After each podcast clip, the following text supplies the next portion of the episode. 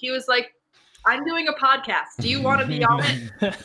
That's because You're it... telling me that you didn't listen to that episode until today? That's true. It was the first time I knew this podcast existed. And oh, I'm, wow. I'm delighted. My world is so much nicer because of I, I I believe that. Did That's you good. honestly listen to the full episode? Because I'm pretty sure you might be the only one who's listened to the full thing. I have. I did. I listened to the whole. Well, I listened to Ooh. the first couple minutes of the last episode, but the whole episode, known as Gra- Grandma's Virginity. Did I get that right? Yeah, yep. you got it. Yep. Yes. All right. Oh, I don't know if you have there we a, go. a nice. Every time I spill, it gets splattered on my face, and every time it's worth it. Allie, what did you uh, think of the Grandma's Virginity podcast review podcast? Well, I have been brought on as an as a witness for the defense. I feel that's the only thing she's here to talk about, Jeff. Skipping right well, to it. I thought it was a great episode. I thought it was fun to. I don't know, hear my friends on a podcast. I don't listen to podcasts very much. I don't actually like listening to people I don't know talk about stuff. Really? I would have pegged yeah. you as a big podcast person. Not at all. I think I'm, I'm not a very audio person. Hmm. Just what media, what media what do, you do, you, do you intake then? Wait, Look, Jeff, so should we do our famous segment? What are you listening to? Let's do our famous segment right now, Allie. Yeah. So what do you do? What content do you in- intake if you don't intake podcasts? Because clearly that's all there is in our world, apparently. I'm a I'm a book reader. I'm a huge book oh. reader. Yeah. So she sits there in silence like a maniac. Is what you're telling me. What kind of sociopaths just sit quietly right now? Yeah, Allie is yeah. what I would say a, a fantasy connoisseur. You, you do a lot of fantasy reading. You're a big D and D person. You watch a lot of Critical Role. You like, I don't know. You do it all. That's that's my jam. Yeah, yeah. With some with some forays into science fiction, a little bit of regular fiction that isn't fantasy. Good dose of mystery. Yeah. Oh yeah. What what book would you recommend right now to someone who doesn't particularly read books but consumes audiobooks? A K A me. Like if I like, I always think like it'd be better for me at night to read before I go to bed. So I'm trying to like that's like a change in my life. I'm I I want to make, but have not have made very little effort to do. Oh. So what's a great book to read before bed that you would recommend? I don't. I have a bunch of business books I read before bed. Those knock me out, but I kind of want to actually like what I'm reading. Yeah. No, I would recommend John Scalzi as an author, knowing nothing about you or your tastes other than that you don't like Harry Potter. So, good. All right. So that's good. I mean, that's the only taste you need to know. This is an uneducated just... reference, but I don't know. John Scalzi's great and sort of dialogue heavy. So I feel like if you really like listening to audiobooks, maybe you want something that like moves fast. Yeah, that's a great recommendation. Yeah. Okay. Mm-hmm. There you go. To all of our devoted listeners and me, John Scalzi. Yes, his works. His works, plural. Is he alive? I always feel weird reading dead authors. I know that sounds stupid, but I'm like, what if I really like this and I can't read more? Oh my gosh. Uh, oh. Never crossed yeah. my Is mind. It better at reading live authors who just don't put out new content? Oh, is that what you want? Great question. Great question. I don't know. Yeah. George Martin, Patrick Rothfuss, what are you doing? Yeah, Get seriously. I just don't think I just don't think George R. R. Martin is. I think he's just like, you know what, the book is exactly spelled out how the episodes went. I'm just not going to release it. Did you see? There's a there was a test case. There's a release date for Patrick Rothfuss' uh, third book, August. There is not. There is. What? Amazon what? has stated it so. twenty twenty-seven. Yeah, that would be so funny. No, they say it's like Stone of Dogs or something. Yeah, twenty twenty, August. Wow, it's been so long. It's I can't believe so... it. Are you going to go now, back and reread them? What is your opinion of those books? Oh, yeah, I don't actually like those books. I, I probably so. will read it, though. Okay. Just to see what happens. Yeah. But do you think he really he really will end it? Or is this, he came out with another book, and now there's going to be a fourth book, so he's oh just going to continue to... That'd be hilarious. It's a trilogy. Just kidding. if it was like two hundred pages, and it's just like a little uh, little medium into the next book. The first chapter. Mm-hmm. He kind of did that. He came out with that little book. Um, oh, that's right. Boring. Yeah, yeah, you read that, that Hayden. Was, that was good. The Slow Regard of Silent Things, or something such. Oh. Yes. I've got a good good question. Uh, what do you feel about Andrew telling people he's read books when he's just listened to them? I, like I told Ellie, you I stopped doing that. Ellie's like our book expert correspondent. Well, I just didn't want to sound like I, okay. Let me let me preface this in case you didn't listen to this part of the podcast. I think this was last week, wasn't it? Yeah, I, I, I so. like in, yeah. in like okay. So a lot of the books I listened to uh, were business books, and so I'd be talking about them in professional settings, and I didn't want people to think I was a moron for listening to them instead of reading them. So people would be like, "Oh yeah, did you read The Intelligent Investor? Blah blah blah, equity and stocks." You know, and I'm like, "Yeah, yeah, I read that book, but I listened to it." You know, just I would say I read it because I was too self-conscious to say that I listened to it. This is like this was early audiobook era too. Let me phase that in. Yeah. I just don't. I just like. I was like, oh, these people think I, I'm illiterate or something, even though I, I work at a bank. I I don't find anything wrong with that. If you listen to the book or if you read the book, the point is the information or the story or or whatever's in the book. If you watched a movie adaptation, that would be a different story. Yeah, that'd be weird. Another level path. Yeah, yes. If you're telling me that Harry Potter fans who say, "Oh yeah, I've read the books, but all they've done is watch the movies," you would you would chastise them. I I would say that was inaccurate. You have not read the books. What about a live action play? Oh. Is it is it is the script exactly the book? Well, yeah, is it like reading Shakespeare or is it like uh that's a good question. And I would argue that if you saw Shakespeare play, you essentially read Shakespeare, except you probably weren't paying attention for half of it because listen, watching a Shakespeare play is like grueling at best. I'm sorry. Oh. I didn't, oh, Jeff oh. and Hayden, we, we went to the same middle school, right? Right. We- Weber? Yes. Yeah, yeah, we went yeah. to the same middle school, Weber, yeah, and high school. Okay. Do you remember when they made us go see The Tempest? Do you remember that shit? That's no. a great play. I don't remember that. Okay. let me let me tell you what happened at this play. All right. First of all, when you go to a theater thing, what are they called? Event organization, a theater. When you go to see live theater. Okay. Yeah. Yeah. You go to the theater. Okay. You go to the theater. You sit down. You want to see. Oh, right. I don't. I don't go to the theater that often, obviously. Uh, but you see. Okay. You sit down. You're expecting. I'm going to see some costumes. I'm going to see some. I'm going to see some sets. I'm going to see some shit, right? I'm not I'm not just there to listen. I'm going to see some shit. Like, I'm going to be visually and earfully stimulated. Yes. I guess they'd be audi- audibly stimulated. Okay, these motherfuckers had the audacity to pack the Lincoln Center in Fort Collins, which looks, when you're a kid, looks like it houses like fifty thousand people, but I think it houses like five hundred. Packed full of middle school students. And those assholes got up there. They're not bad people. But the fact that they thought, oh, we're going to have people, the people are going to love this shit. They went up there in street clothes, no set, and they sat in chairs on the stage until it was their time to stand up and do their lines. So you had no context of what was going on. They literally read Shakespeare to us. Do you guys not remember this? No, I was heated. They just did a screen reading. They didn't actually do the play. I mean, pretty much. Yeah, they like acted it, you know, but there was no like, there was no visual Visual, like you couldn't visualize anything because it's just a bunch of people in street clothes reading Shakespeare to you on stage. I think I, I think can totally Weber... see them being like middle schoolers. We're not going to try it all. We're not yeah, even why would you? Okay, but the the the cherry on top of this shit sandwich was they're like like they I don't know why they opened it up to questions, but they opened it up to questions, and it was not just Weber Middle School. A ton of other middle schools were there. Like all the Fort Collins middle schools were there.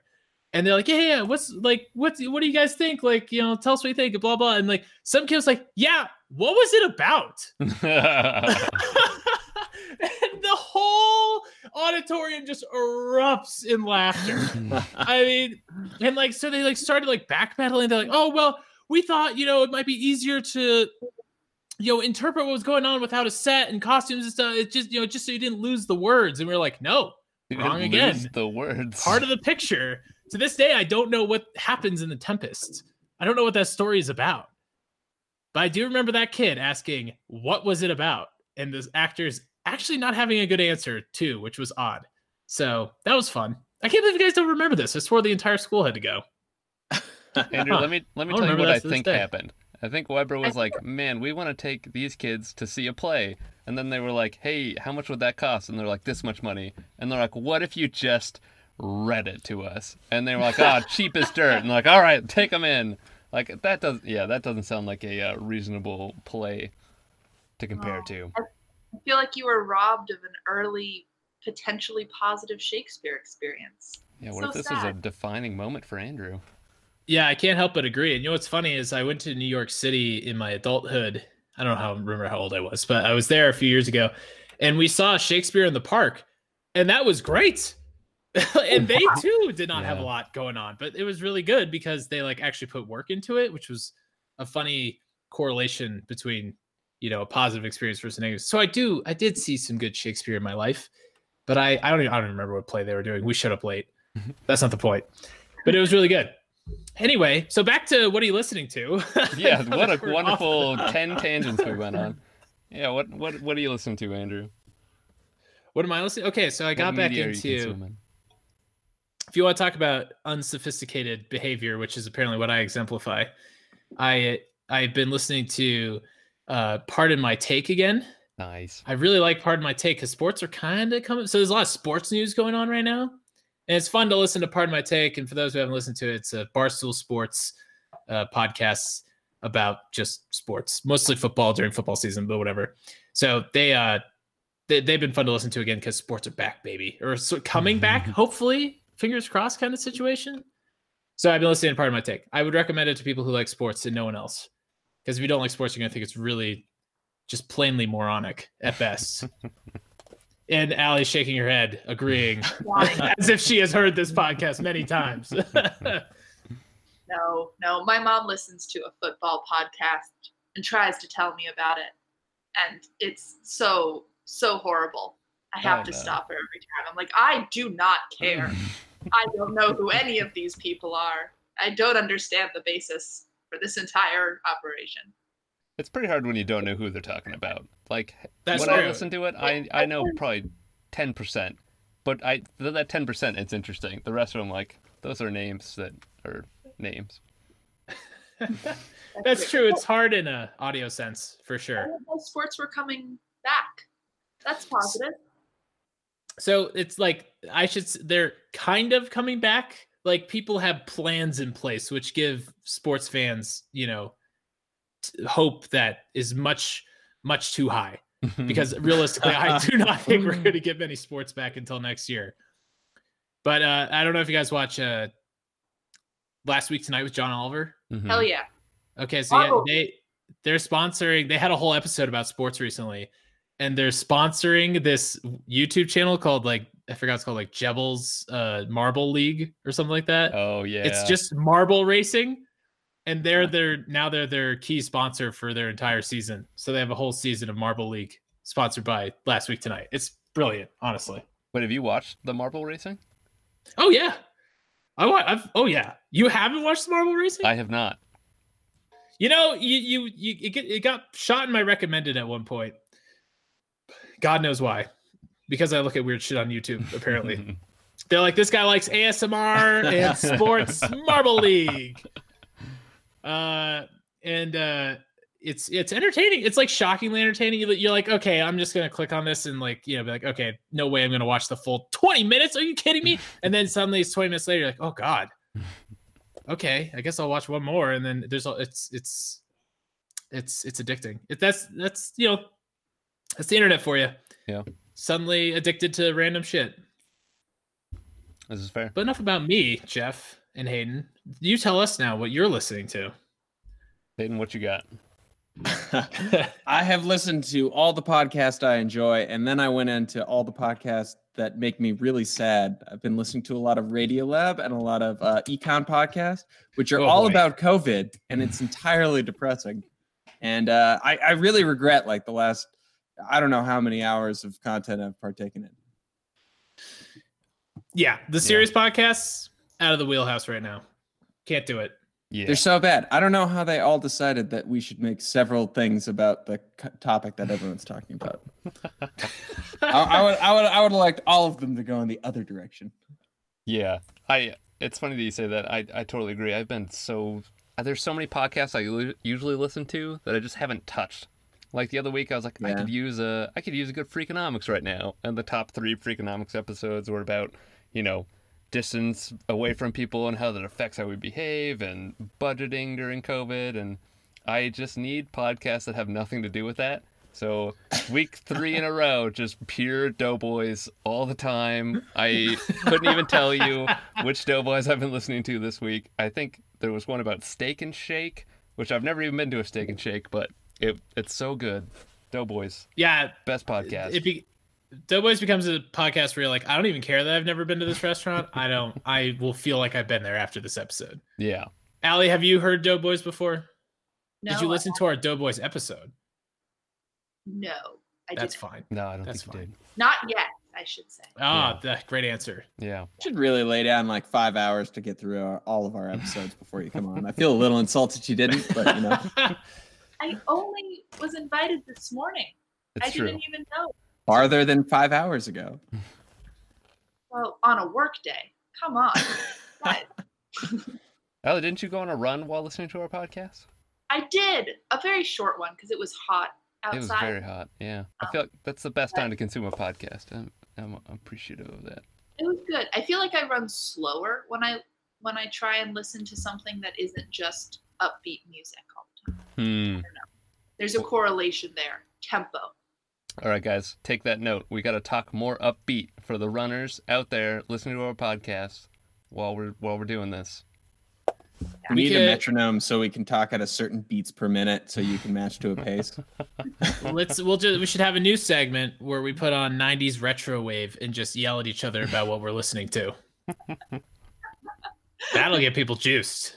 Yes, uh, I'm very into that. Okay, no one else. Are we not actually going to do that? That's fine. That's fine. That's editing work. I get that. All right. Go on. And Andrew's got a new podcast. He's gonna edit over nineties retro wave over this entire segment just in the background. It would be so off-putting.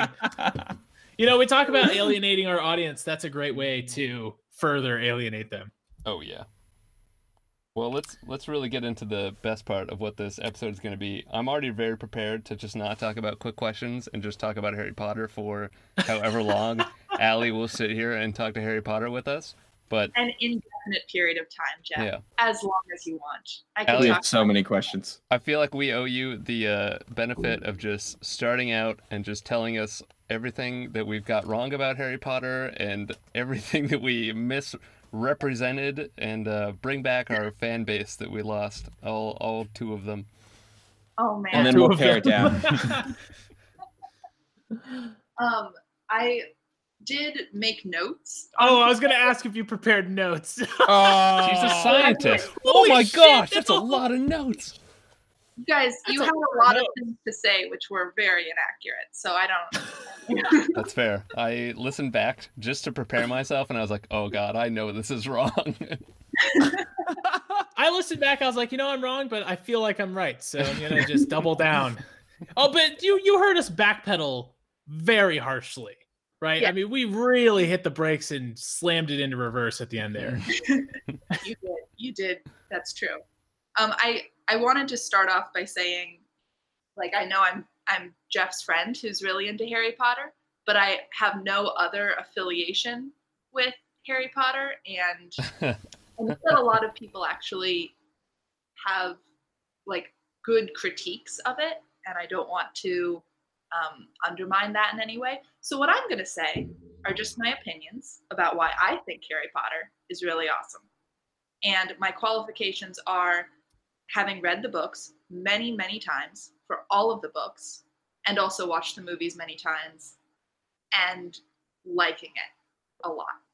So I like how your in- intro argument is that none of us are educated, essentially. To be fair, I never finished or the movies, and I have a very stagnant and harsh stance on Harry Potter. So some of us are educated, is what you're saying. I guess so, yes. Yes, I guess I just wanted to say that, especially because J K. Rowling herself has um, has alienated like members of the queer community and um, different people for her portrayals of sexuality as well as race in the books. Oh, really? And those are very There's portrayals of race and sexuality? and sexuality. Okay, get into this. I have to understand this. Go. Yeah. Okay. Well, this is what I'm not an expert on, I guess. Oh, I see. Say. But um, but she has, for instance, she she doesn't have any characters who are outwardly queer in any of the books. She has gone back publicly to state that some character, that like Albus Dumbledore is gay, but oh, it wasn't yeah. in any of her stories. And some characters like um, Tonks, Nymphadora Tonks, who are presented as who are presented in ways that would make you think that they were maybe queer, are then like shoved into a heterosexual relationship by the end of the books. Um, that plus she's had some like public uh, transphobic tweets hmm. that have really, really been very distressing. Interesting. Um, yeah.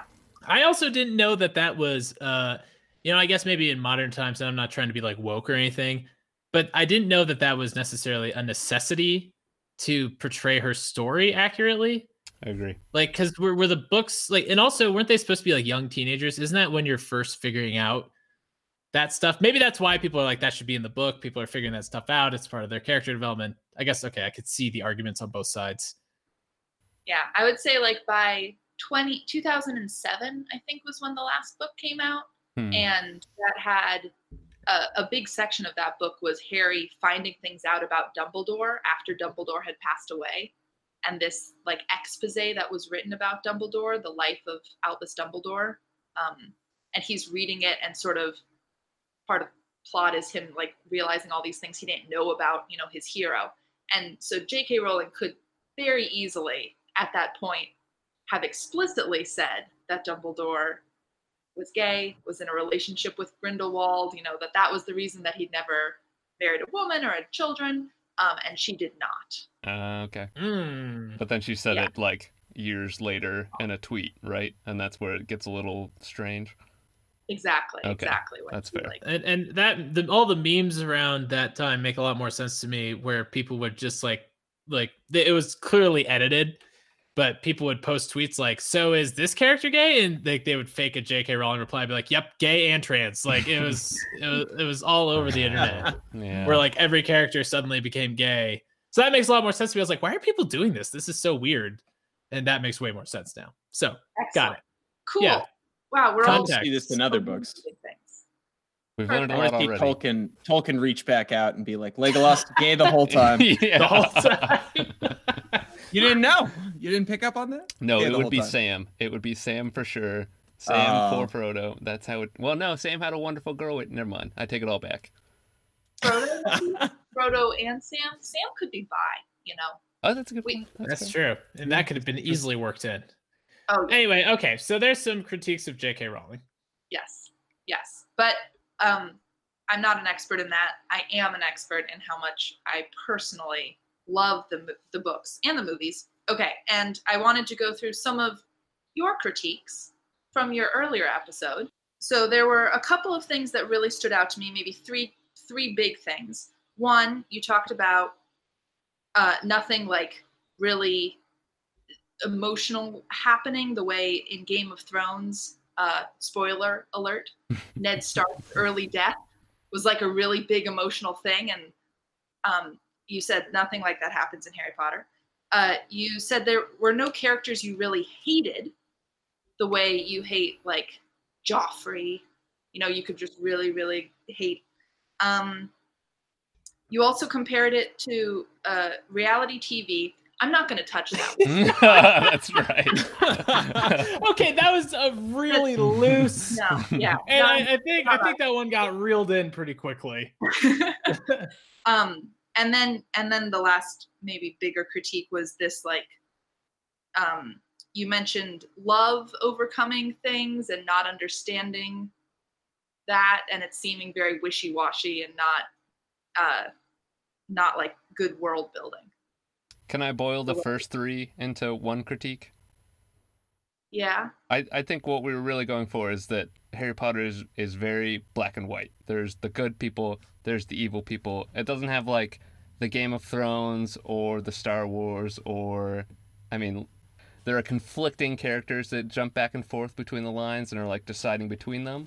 It was like everybody's, like, on this side or on that side. Oh, I would say totally the opposite. All right, I would awesome. say Harry Potter has a lot of very nuanced characters who have both good and bad components, and those other things that you mentioned, I mean, I don't know.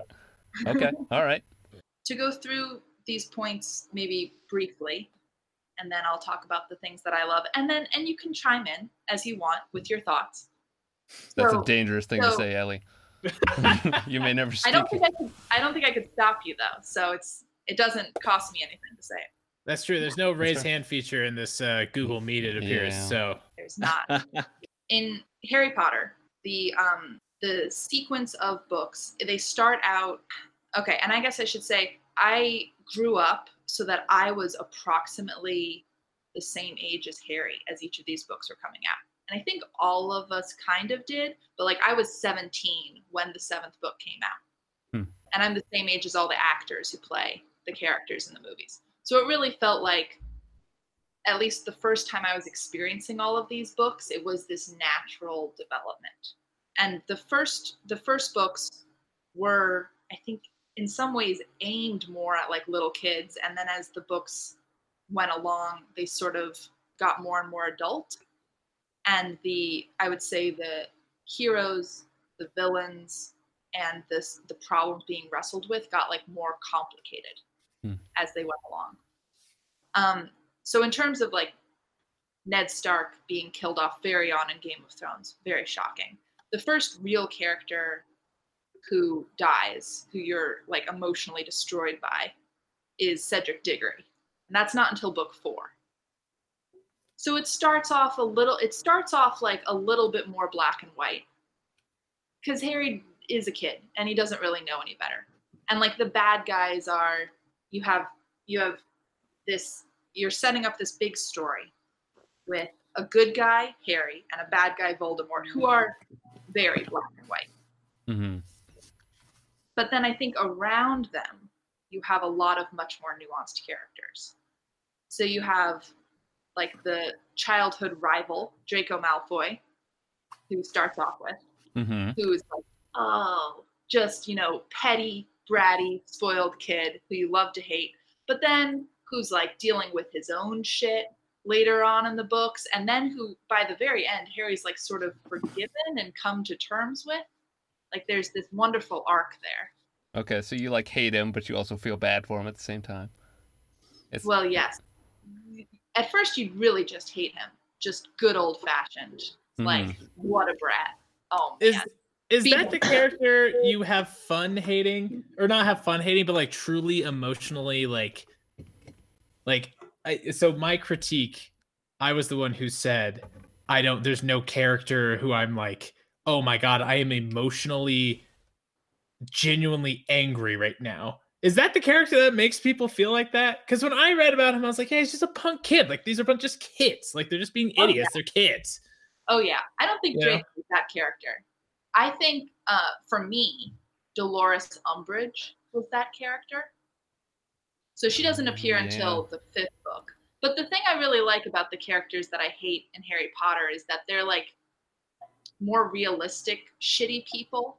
Like, they're not necessarily going around murdering anyone or, like, doing any of the just sort of horrendous things that they do in Game of Thrones. But they're, like, realistically shitty. So... Umbridge, oh my God, she was the like person with power who was so self-righteous about it, who was just like, oh, I'm doing all of this for your own good, who like made up rules and who had complete authority to carry them out and to make Harry's life miserable, and the whole time would just tell him like, oh, but this is for your own good, which is something as a kid you hear all the time, like with mm. increasing aggravation and frustration as you're growing up. So when she, you know, sort of escalated things from like, oh, I'm giving Harry detention. Oh, I'm going to like physically torture him in detention.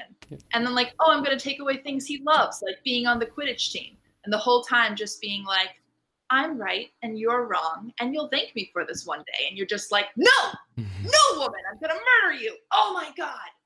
Like, oh, hated her so, so much. My friends and I would like compare our real life teachers on a scale of like how much Umbridge they were.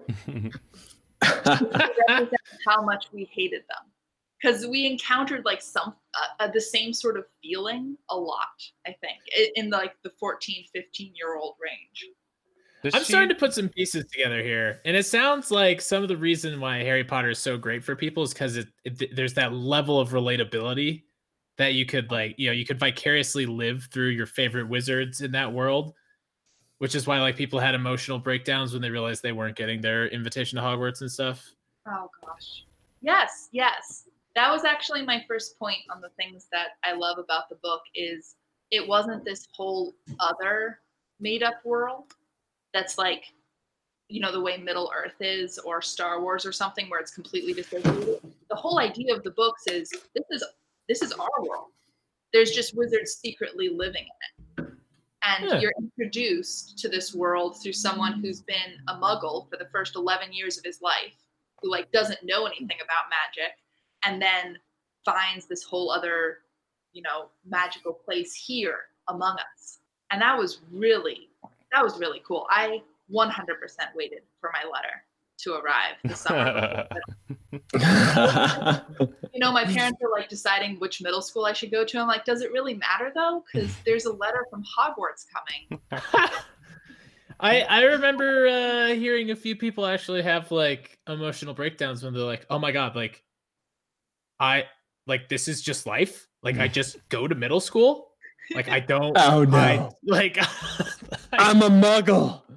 Yeah, it's it's uh it. it I mean, I, I mean that's like I guess that's part of its popularity is like being able to be so entrenched in that world that you wanted it to be real to the degree of uh, not you particularly. I'm speaking in the contents of Harry Potter hardcore fans. Oh, yeah. What are Harry Potter fans called? You know, like Grateful Dead fans are called deadheads. What do you call them? Potheads? Potterites.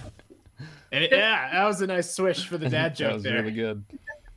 I think I think you assume everybody is a, a Harry Potter fan, and those who are not, you just sort of dismissively call muggles. So. Uh, yeah, I, I remember getting I remember getting shit on a little bit for that, and I talked about like how I would like not get bullied. Bullied is totally the wrong word, but people would be like. You don't like Harry Potter? Well, how are you even supposed to talk to us? I'm like, there's so much more to talk about than Harry Potter.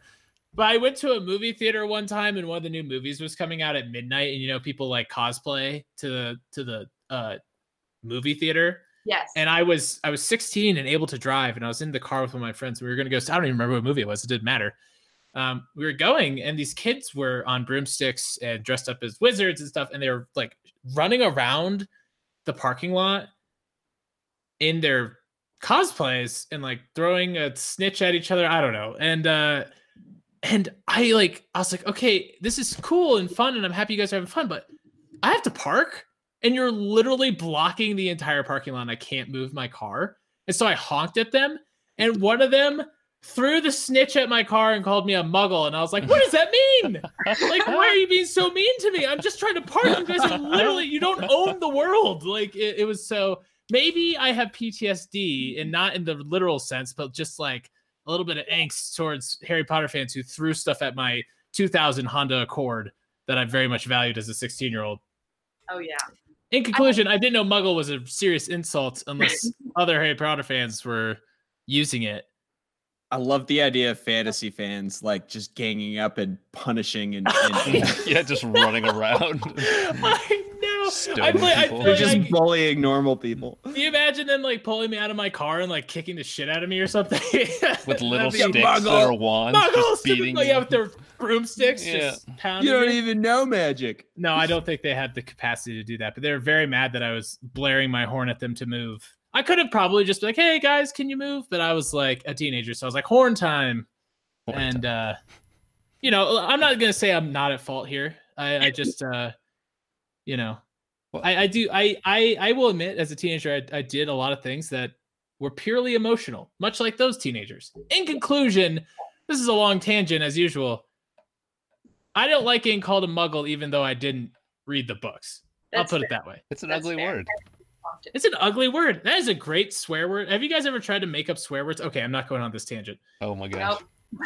that was it. But J K Rowling did a great job making up a derogatory term. Yeah, she did. It was really great. What I also, oh. I also really sympathize with, you know, growing up, not just not liking something that everybody else liked, and not under, and it being really frustrating to be like, I want to like this thing, like.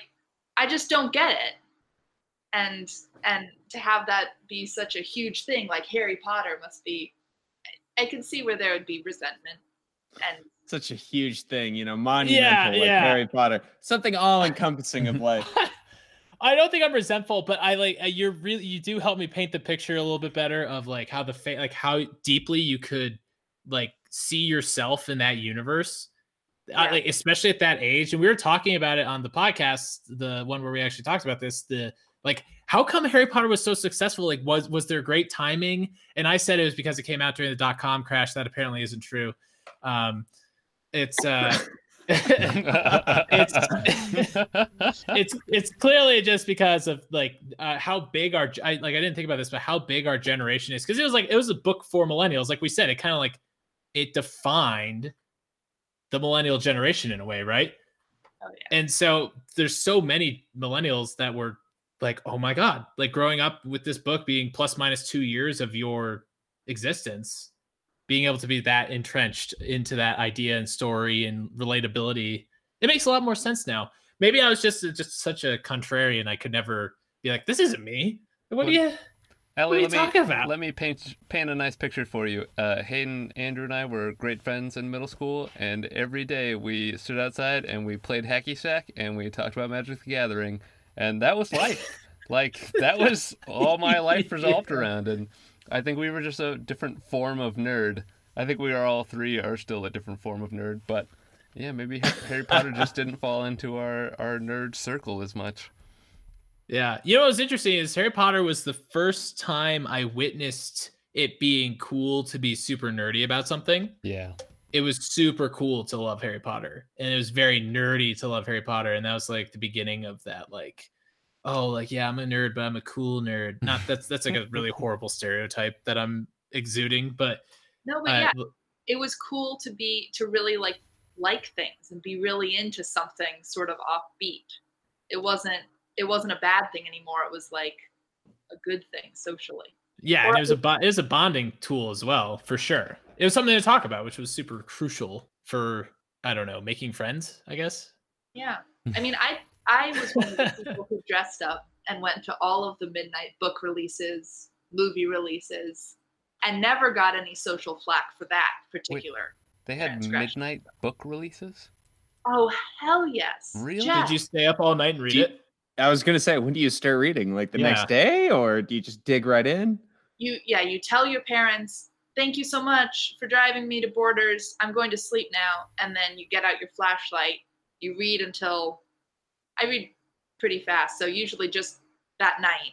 And then the next morning, you're like, "Hey, Mom, do you want to read the book first?" And she goes, "God oh damn God. it, you already read it, didn't you?" Like, you you read could read it night. in a night. That's unbelievable. Oh my God. This is like, uh, you know how you can take learn to read really fast by looking at a single point and it flashes the words in front of your eyes? Yeah. That That's what this makes me feel like. I, I, I can't believe you read the whole thing in one night. Like, which books, though? Like, the first one was kind of short, but you probably weren't at the midnight release for that one. But the no. last one was a thick boy. I mean, it was a, it was a chonker. It was... A That's chonker. true. Um, yeah. No, the, I didn't even know about Harry Potter until the second book came out, I think.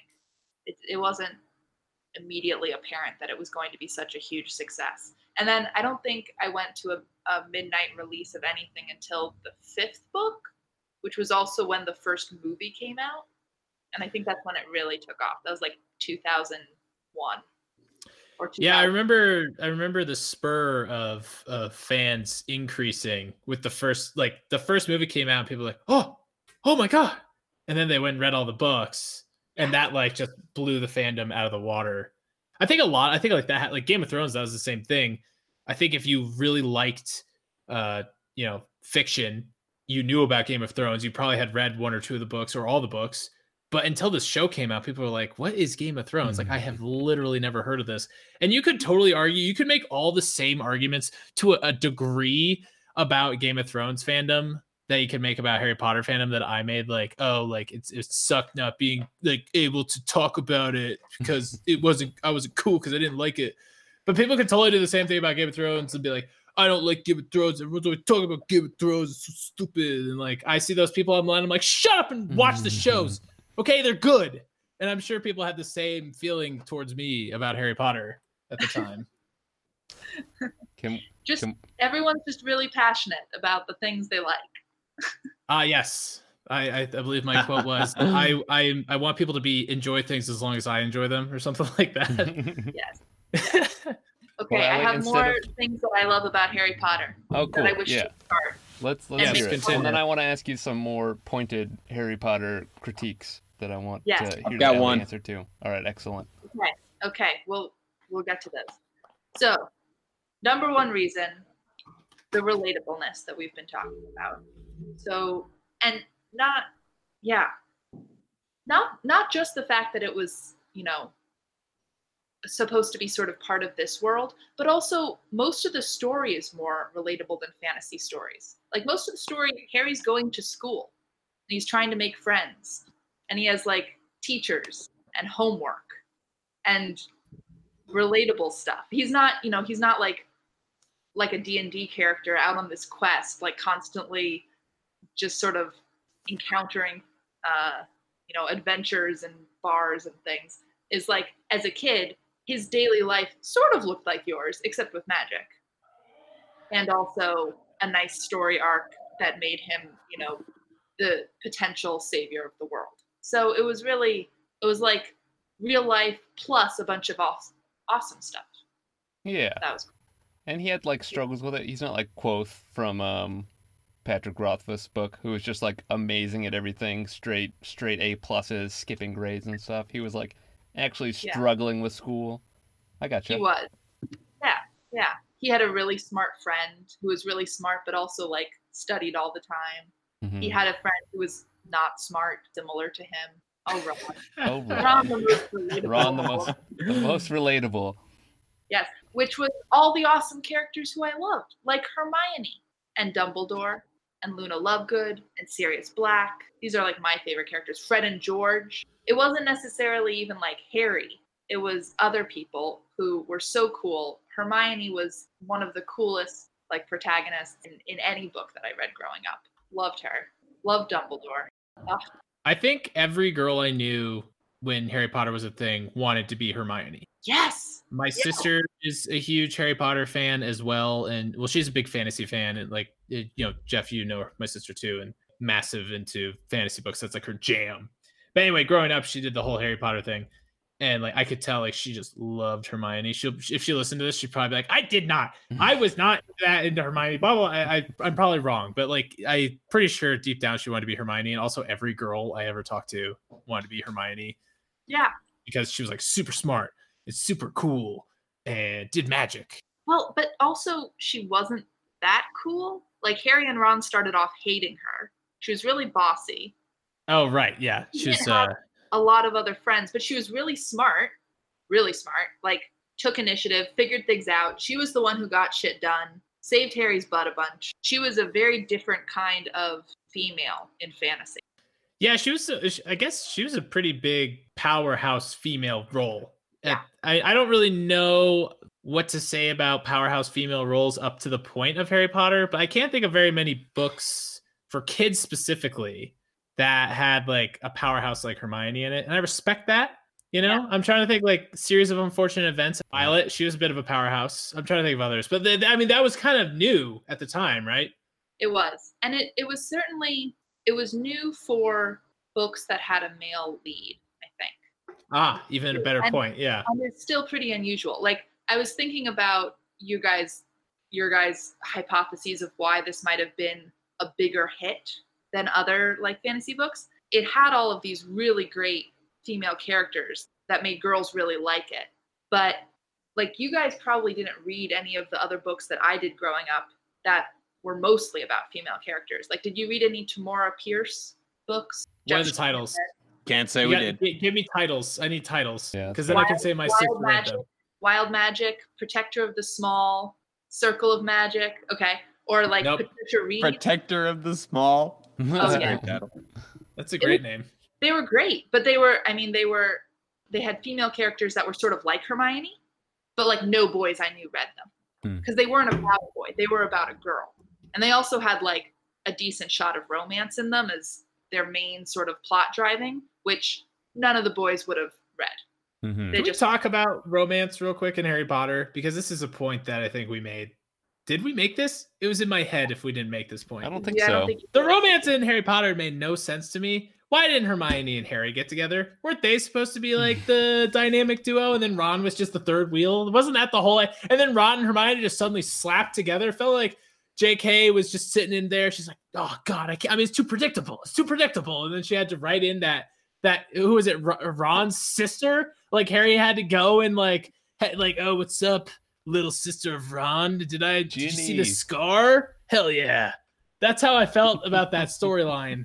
I didn't like he it. He was going for a Game of Thrones moment. I, I wanted a Game way? Of Thrones oh, moment. Oh, it's going that way. That's a plot twist. Oh, I, man. I do agree with can the you val- Ron and Hermione. Can you validate that? Feeling a little slapped together. No, no, not at all. From the very beginning, the foreshadowing was it was going to be Hermione and Ron and Harry and Ginny. And I didn't even, I didn't really want that by the end. Like I, I was old enough to sort of not want what J K was going for. But from the very beginning, she set up Harry and Ginny weirdly. And like Ginny is having this, you know, sort of young girl crush on Harry from the very beginning, and then like slowly maturing, and then finally once Ginny is mature enough to like flirt actually, um, then I guess they're ready for romance. And then like Hermione and Ron having this sort of old married couple vibe from the very beginning, where Hermione's always trying to like wipe dirt off of his nose or be like, honestly, Ron, you know, don't you know, didn't you read this? And Ron's like, no, I didn't, which is very much the same dynamic as his parents, Arthur Weasley and Molly Weasley. So I think the writing was really setting them up. I would argue not slapped together, but you are right that Harry and Hermione totally should have got together because they would have been such an awesome power couple. But you That's have, what I'm saying. I was looking for a power couple. Fiction. Yeah. There's plenty I'm sure of there's tons. That if you want. Oh, yeah. Sure. Yeah. I, I, I was on Tumblr for a hot sec in college because it had pretty spicy memes and there's good stuff on Tumblr for a hot sec. It got really porny is how I would describe it. A lot of porn got on Tumblr very quickly. I didn't really appreciate that. You know, not that Harry you know, Potter, nothing anything wrong with it. Matching. Yeah, but it's okay. This is what happened. Is something I was just I was just be scrolling through my Tumblr feed. I'm like, yeah, I follow a bunch of car pages and stuff. Then boom, like rule thirty-four, Harry Potter, Hermione porn. I was like, why? Why am I cursed on the internet to see this? I didn't follow this person. I don't want to see this. It's all over the place. It's like prevalent. Harry Potter anyway. Butting into every aspect of your life. So I know he he butts in anytime I'm trying to. Anytime I'm having a good time, it's just like Harry Potter shows up with his wand and and does like a his wand a, a buzzkilliosis on me, and it's just the worst. Well, I think I think that that did help make the books a success though, because whatever you think about the romance, they didn't really start having romance in the books until book four. But that was appropriate though, right? Because they were like, of course, yeah, children, right? Kids. You know, they don't know what's going on anywhere on their bodies, right? Right? I mean, that's like part of the book is like, you're like, oh, I'm a confused teen. And then like, was there awkward flirting in the books? I never caught, I never got that far. So I just like, I just, that'd be like unreadable to me. There was like, oh, oh, oh, Harry. Oh, uh, hey, I'm Ron's sister. Oh, can I touch your scar? Like I, I would just, I would have to close the book. That's here. What I'm imagining. Here.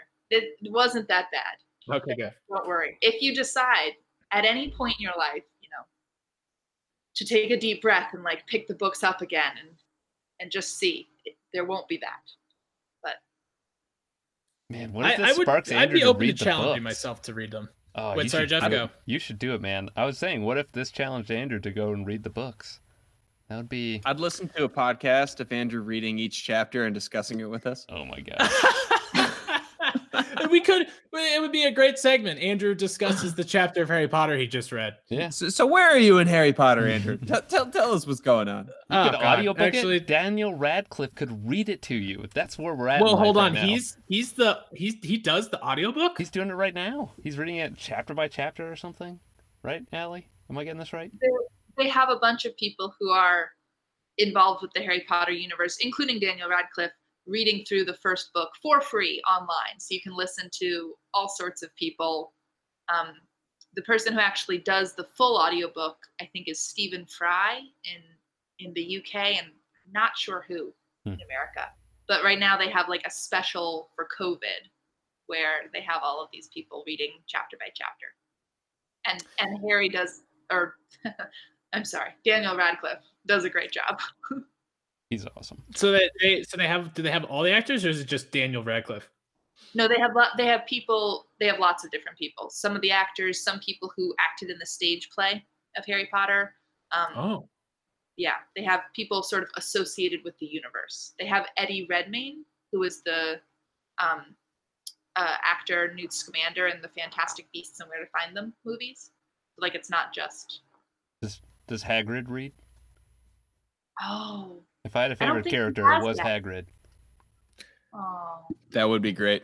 Would Hagrid be great. Was the cool janitor, yeah. And I love that about him. Cool janitor. I, I I did like Hagrid. Because I, it's hard not to, right? It's just this yeah. big old goof. Yeah, B F G. Who gave you life lessons. Yeah, it was great.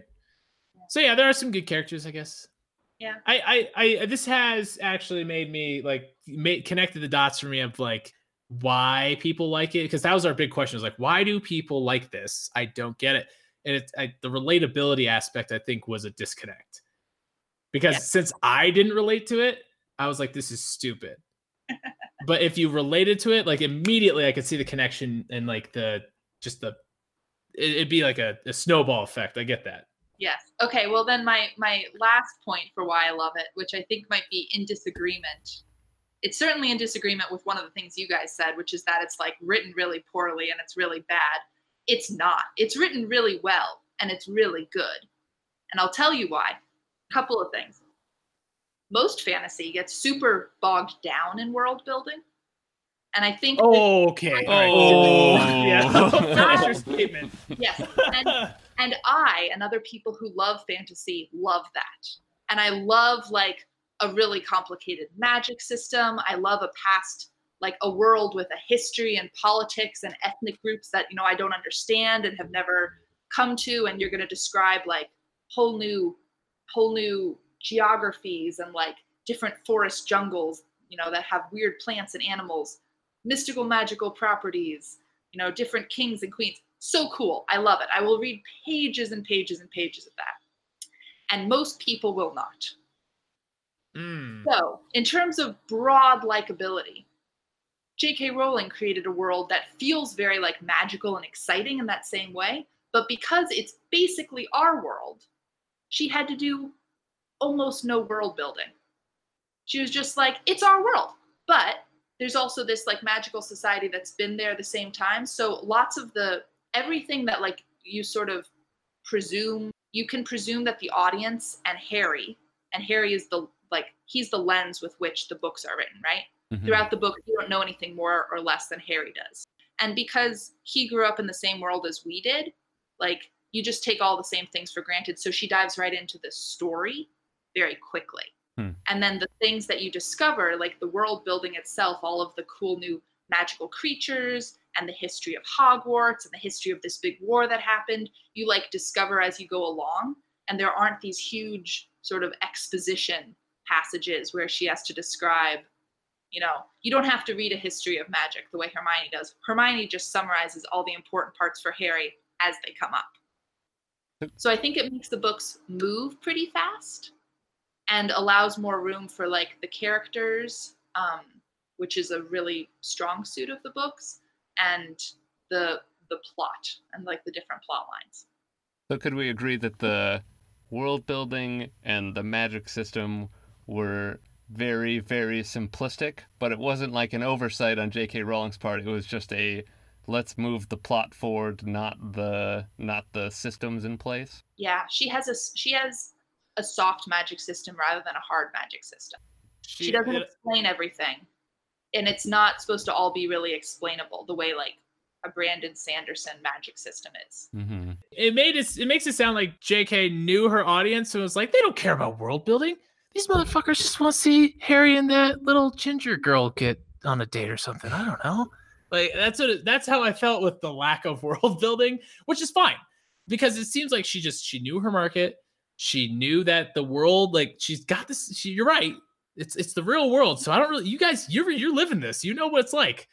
So she didn't really have to like.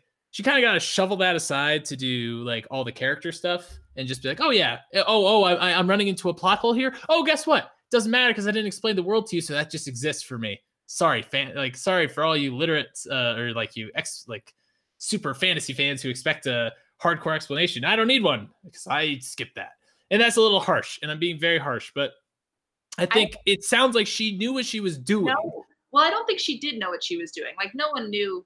I don't think anyone knew Harry Potter was going to be a huge success. It wasn't. And, you know, I think that was one of our critiques too. Is she clearly was firing from the hip after book one because she was like, I didn't know I was going to get a book two. So, but by book three, I it was really popular, three. Right?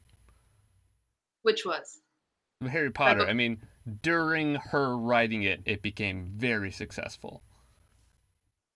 During, like you said, I, I big book, midnight book releases, four. Book four. Okay. Yeah, I'd say by the time book three was released, it was more obviously a, a success. Okay. Like, there's book one, book two, and book three kind of in short succession, like nineteen ninety-seven, and then maybe ninety-seven again and ninety-eight or something. Mm. Um, and then book four took like two years after that to come out. So at that point, and also was the longest. So she's like really setting up. Mm-hmm. Um, Did she fill all the gaps though? I, I still wonder where the Mexican wizards are and the African witches. And... Yeah, where where are these other wizards coming from?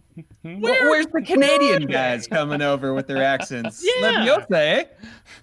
Yeah, why is it Leviosa only in the U K? Is it ever explained? I mean, you just said it's it's Harry Potter's point of view, but wouldn't you still expect like an army of wizards to show up and like help out at some point?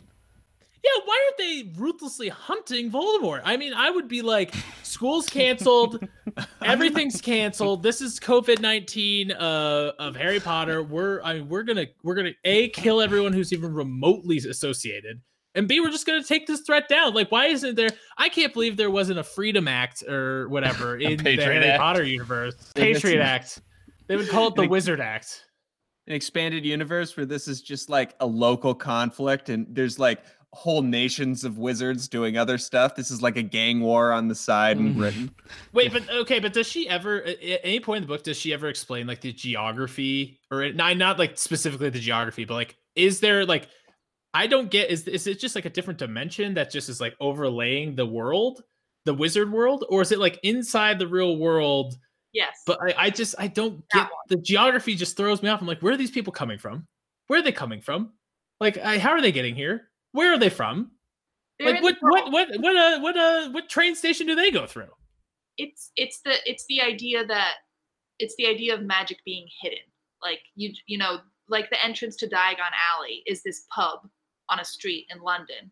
But if you're a muggle, you are susceptible to the magic that makes your eyes just slide right by and like not pay attention to it. So you don't look twice at it.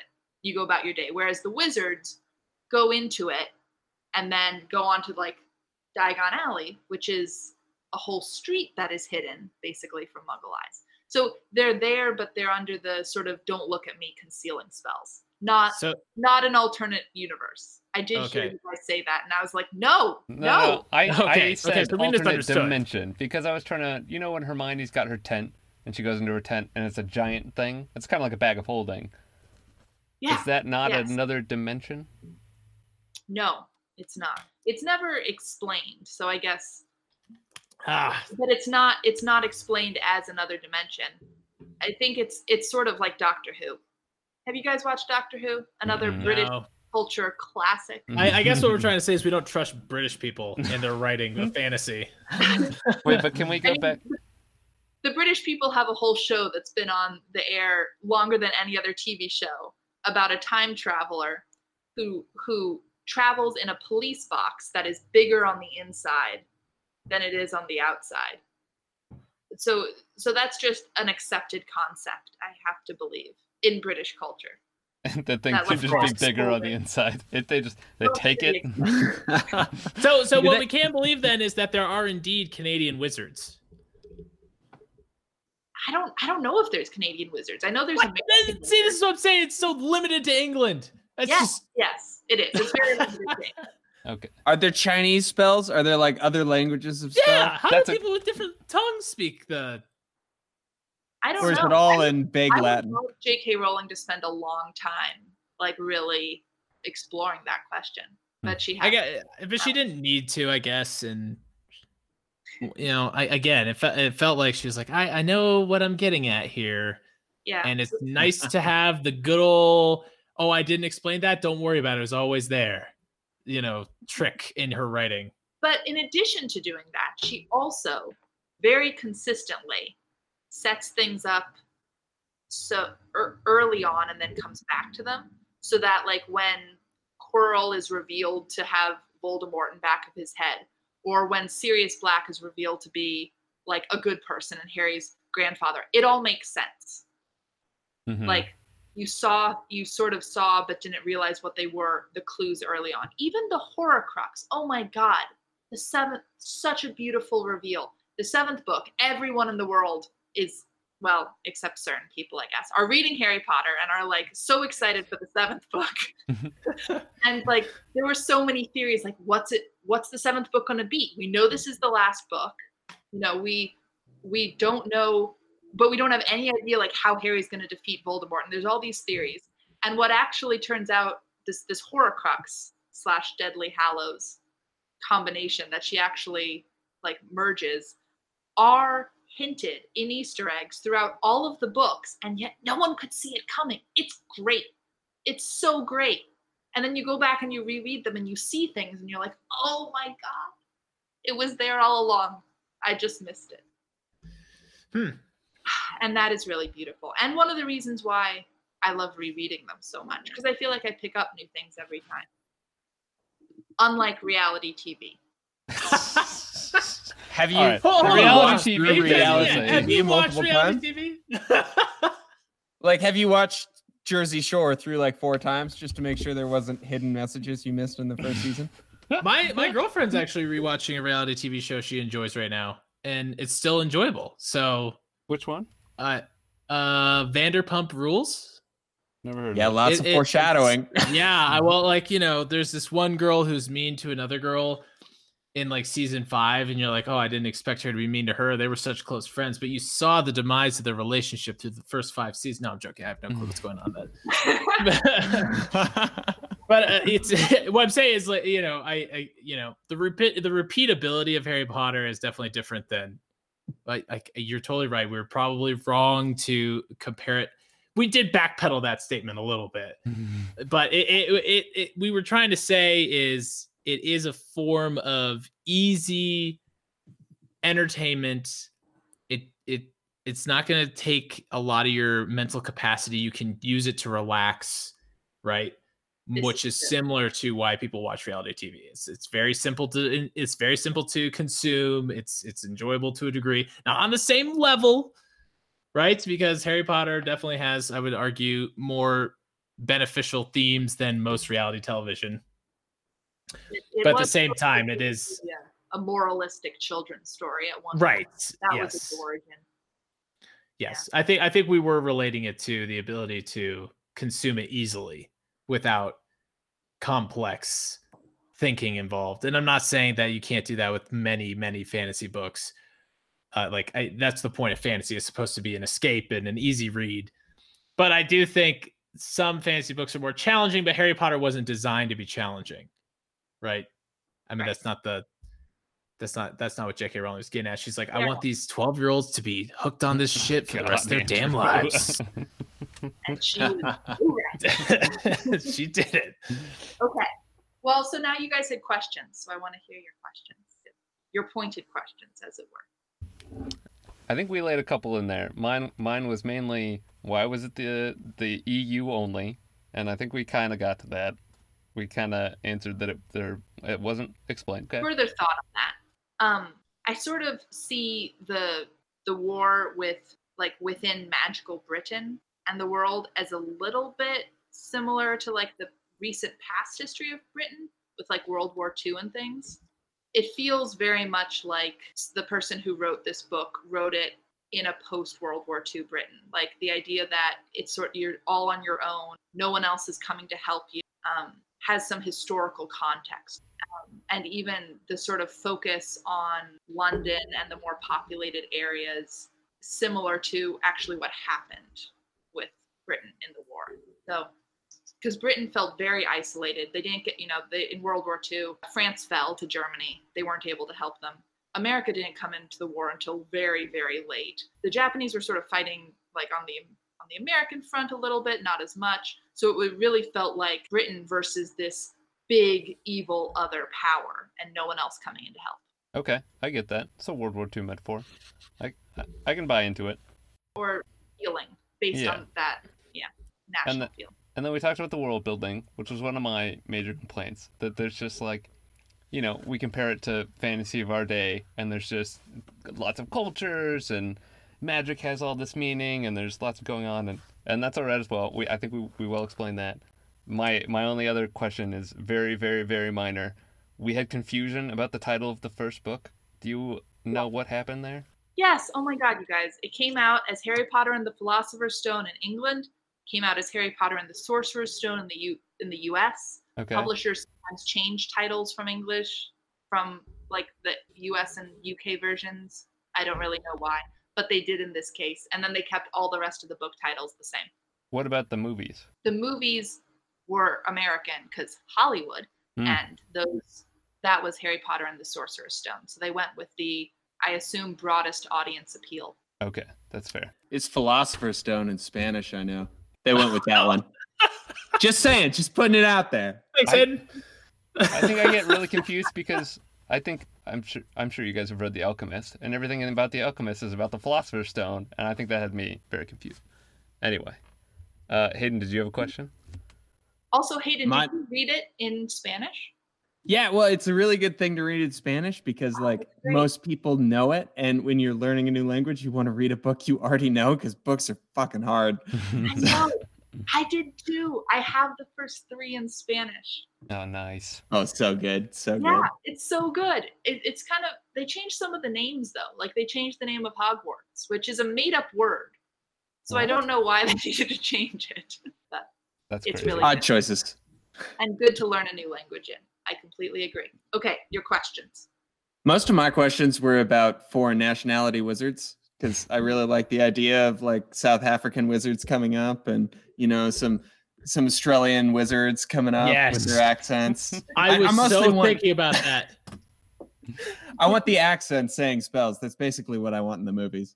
I, I, I, want, I wanted an Australian wizard, you know, because like Australia was like supposed to be a prison island. For the U K, I really wanted all the prison-based characters to be Australian, you know? Just be like, oh, I reckon you're messing with the wrong wizard here. That'd be so good. To- I can't do an Australian accent, but I would have died.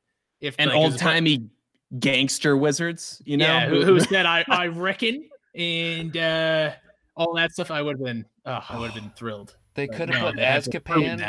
Azkaban could have been in Australia, and it could have been guarded by Australian Dementors. Oh, it could have been so. Oh my good. God, Dementors are kangaroos. We're, this is a perfect match. We're ready to write a fan fiction, boys. You know, she didn't do the world building. We'll do it for her. Yeah, yeah. My only questions were about the world building too. Yeah. So that oh, was. The, I, I got another one though. Uh, oh, yeah. Have you read the the the fan fiction theory that Neville Longbottom was the chosen one the whole time, or heard about that? I know in the books, it's proposed that either Neville or Harry could have been the chosen one, and that it was a choice on Voldemort's part that chose Harry. But I don't know anything beyond that. I haven't found that corner of the internet. I think it's one of the the fan theories that people want to be true because they they found a way. Because um, I think it was the same bit. I can't remember the Harry Potter, why Harry was Harry as well. But they had all the same parents killed by something, and it all lined up.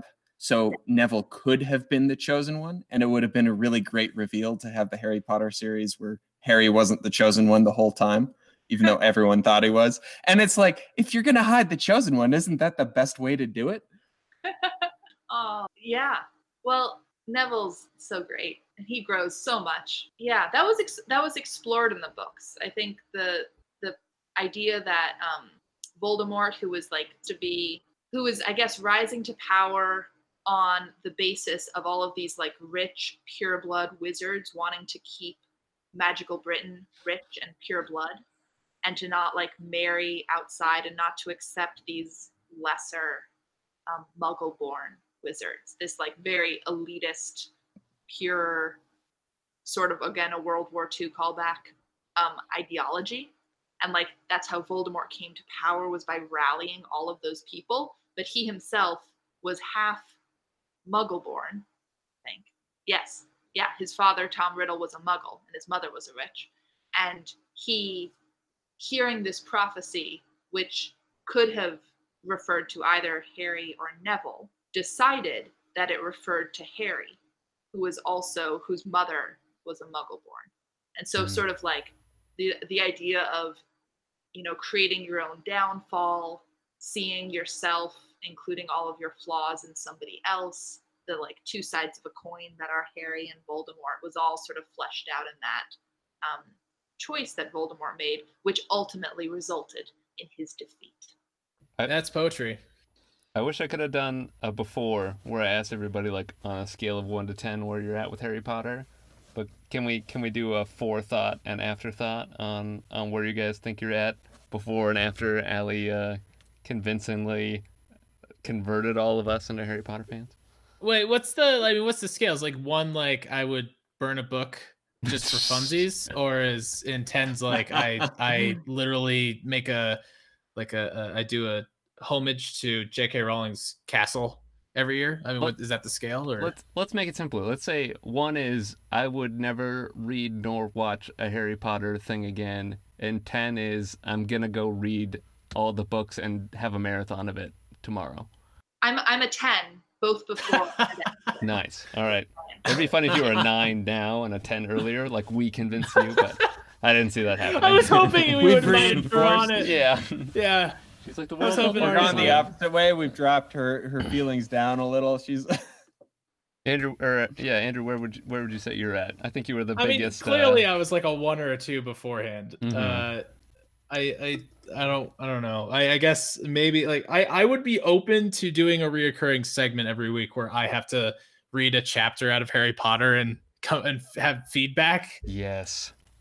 Uh, so I, like I guess this. I guess I've moved from a two, one to two to like a three or four, because Woo! I'm more I'm open to I'm open to uh, with adult eyes, like for you know again for the sake of content, baby.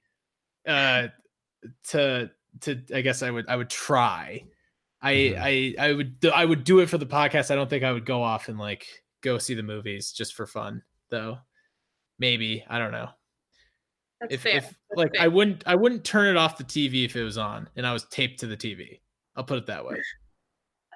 All right, this is good. I'm excited for the Andrew Gender and Harry Potter segment. the uh, C F O review of Harry Potter. Yes. I think I also, I, I also got mad at the economy in Harry Potter, but that's not the point. Uh, mm-hmm. All right, what about you guys? What about you, Hayden? Let's see. I think I went from a four to a six. I, I thought it had some problems, but I still liked it for what it was. And now none of those problems are fixed, but Allie's made me like it more. I, I love it. I feel exactly the same. I I was about a four before. Like if Harry Potter was on, I'd probably watch it. And like maybe I could see myself maybe at some point like reading a book again. Now I feel a little more open to it because I I do like the relatability idea, but I still do th- think that in comparison to other fantasy books, I think I really like the world building and the magic building. I think I really enjoy those parts, and Harry Potter doesn't hold as much of that. and so I'm less attracted to it. So maybe I went from like a maybe I went from a four to a five. Yeah, I I think my appreciation for fans like has cooled off a little bit of being like, what what is wrong with you degenerates? To like, okay, I see why you connected so heavily. And that was the question. That was like at the end of our episode, we we're like, mm-hmm. someone's got to explain to us this whole thing, right? And we got that explanation. So thank you, Allie, for answering that question. It right. makes more sense now. Without that relatability factor, I see why young Andrew was like, what the hell? What like ha- have you guys played Magic? I don't get this. Like. I, So yeah, all right. I, I and as I said, I mean, I'm willing to, for sweet, sweet, gratifying content, I'm willing to try. I would we'll see how long that lasts. To the podcast, I would tune in every week. Oh man! Wow. You'd get a consistent listener. That would significantly boost our uh, numbers. yeah. I mean, it's like a it's like That'd a three hundred percent boost. Increase, yeah. Allie, we can get your friends, your Harry Potter friends, to listen to it, and you could be like, listen to me convince three men to uh, love Harry Potter. It'll be great. Well, yeah, I guess I do have more appreciation for it now, and I do want all the people we alienated who have continued to listen to realize that we're open-minded and that it just takes you a guest and an email. Like, people can email us, right, boy? I mean, it's, it's just tangent dot quest dot podcast at gmail dot com. That's right. Email us your email Harry us. Potter Harry Potter feedback, your love for Allie. Maybe Allie should just run and, this podcast. What are we doing over here? Yeah, your general distaste for the three of us, perhaps. No, no, uh, I have Jeff's low baritone. Oh, gosh. So, Not this yeah. again. Did you hear us talk about that? I did. Okay, great. I'm glad that was that episode. That was a good one. Still, I think this is the impetus for a whole Allie podcast. You know, it's just the launching point. um, I'll let you know. If I do, it'll all be about Harry Potter in great detail and depth. So I hope you all tune in. Allie, I bet there's a ton of Harry Potter podcasts out there. Like, I'm oh, betting yeah, there are at least thirty. Right. You have what? Um, oh, you have a rec? Oh, yeah, because you guys yeah. always are like, what podcast should I listen to? Oh, my God. Thank God, Allie, our hero. Yeah, that's right. Okay, so it's called Binge Mode. And uh-huh. it's... People, two, there's two people talking about things that they absolutely love, including they have a whole series on Game of Thrones, which you guys might be into. They also have a whole series on Harry Potter. And just a single episode in which they say, like, the ten things they like most about Harry Potter. So you could just dip your toe in if you wanted, and then dip back out again, whatever you want. I think we owe it to All you right. to, to do it and to do the Harry Potter one. Yeah, we'll have to find an episode. I'm sure there's a lot of good ones. That'll be interesting. It'll be something that none of us have ever listened to before, or most of these have been. Someone's at least listened to a bunch of them. Yeah, that's true. That's good. It's expanding I've, our horizons. I've listened to it. I'm your guest. I'm there making a recommendation. Yeah. No, I'm in. I'm interested. Excellent. It's good because wow. it's like the only podcast I listen to. So. Oh, nice. Ah. The That's like how we've chosen all to. the podcasts so far. It's like, I only listen to three podcasts, so let's do those three. And Tangent Quest now, of course. Mm-hmm. Yes. I don't want to toot our own horns, but I think we've we've really grown today. I think so, too. I agree. We've had a guest on. We overcame Ooh. technical issues. Allie, pretty much every week that we've hosted this podcast, we've recorded it through a different app. We've done uh, Discord, we've done Battle dot net, we've done Skype, we've done I've Google Hangouts. We every week now Google Meet. Google, yeah, now Google Meet. We're uh, we're testing them all out. Do you yeah, have any? You can, you can do a whole episode reviewing the different video chat modalities yep. after this. That might be our highest listening episode. Do you have any feedback to give our to give our podcast? Please, we we we shat on Harry Potter a little bit, so don't hold back. Oh, no. Nope. It's great. I love the little uh, can opening at the at the beginning, just to sort of get everything started, feeling chill. Mm-hmm. Yeah. No, you guys are great. I would not recommend all talking in Jeff's voice. That would, that's, know, a, that's a harsh critique. I don't know if I... Yeah, I, I'm not sure I could agree with that one. I think it would only improve the podcast. It gets a lot of good variety. So keep on keeping on. All right. All right. That's positive feedback, boys. We'll take it. This was solid. I, you know, I I keep thinking like someday I hope we're on like, you know, iTunes and Spotify and stuff, because right now we're not. The little little uh, opening the opening the book of what's happening right now in our lives. But we should probably tell people to rate and subscribe, right? That's that's that's what the that's what real podcasts do. We're that's real right. podcasts. Email us. Rate us five at... stars. If you rate us yeah. anything but five stars, don't. No, I, I think we should go the other way. I think we should ask people to rate us one star. That's. Uh, I think it would separate us from the pack. Everyone does five stars. Interesting. That's, you know, you're really like, uh, pressing the envelope here, Hayden. This is. You think there are people who search by worst? It would be very funny to be the top of worst. I mean, it's the top of something. We're still number one. Then it's it's more achievable than the highest rated. I'm saying. It's an interesting Fair idea. Enough. I was going to say, this is the week. I'm going to put it up there. I'm going to throw it on iTunes. I'm going to throw it on Spotify. I've got to go through and add details to all of our tracks, but I'm, I'm going to do it. And then you could actually go leave us a review. Tell us tell us what we should uh, listen to next. I'm going to rate us one star. I First review, one star. I'm a host of this show, and I love it. For the sake of being a contrarian, though, I had to post one star. Listen to the episode where I talk about it, LOL. That should be your review, Hayden, in that voice. In that voice. So we promised the listeners uh, quick questions this week. Clearly, this was a, a much-needed guests episode, well, but we will get to quick questions, won't we? Yeah, we will get to quick questions. So but, is that next week, then? Bit of a tangent Quick episode. Questions? Uh, yeah, we can do it next week. We could call this Tangent Episode one, because I have a feeling there'll be multiple. It'll be a little side episode. Yeah, I'm uh, I'm very excited to talk about quick questions. I was listening... Well, I, I said we should listen to episode nine, but Hayden was absolutely right. The first three episodes are so good. Okay, I don't I don't want to I don't want to give a quick sneak peek into quick questions, but I I I okay, little pretext, I was a little disappointed. I'll get more into it next week though. So maybe I I said to myself, I got to give this show I got to give this podcast more episodes, cuz I there's got to be something here. Why do these guys like it so much? So I'll listen to the first three for next week. Then you can listen to our friendship fall apart as we learn that Andrew doesn't like it. But you know what? The, but we, we have no conflict. We, we were talking about this with the Harry Potter thing. There's no conflict. We need a little conflict, don't this we? This is good. This is we'll good. We'll slowly I'm... dissolve to two hosts again. it's uh, it's the natural cycle. See, this is why I didn't want to be C F O. I knew I was going to get fired right away. I think Hayden and I have some pure love for quick questions, so it'll be a, it'll be a good argument. I'm well, that's why I like. All right, we'll talk about it next time, and I'll yep. explain myself, because I'm giving you no context, because you know, no free okay. content, baby. Just mm-hmm. or it's all free, but you know, no free content till next week. Allie, do you want to plug yes. your uh, your Instagram, your cat Instagram? Oh. oh, I have an adorable white cat named Hazel Grace Rose Parker, and she can be found under that name on Instagram, if to see adorable pictures of a little white fluffy cat. Please say that like again slowly so we can really nail that. Yes, at Hazel Grace Rose Parker.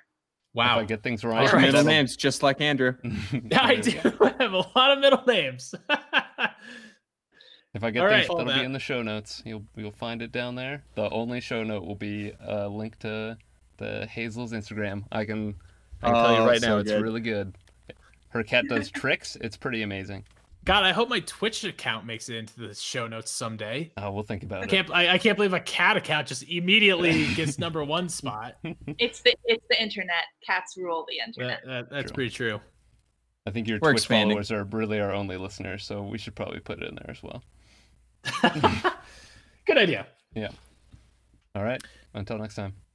Thanks for having me, guys.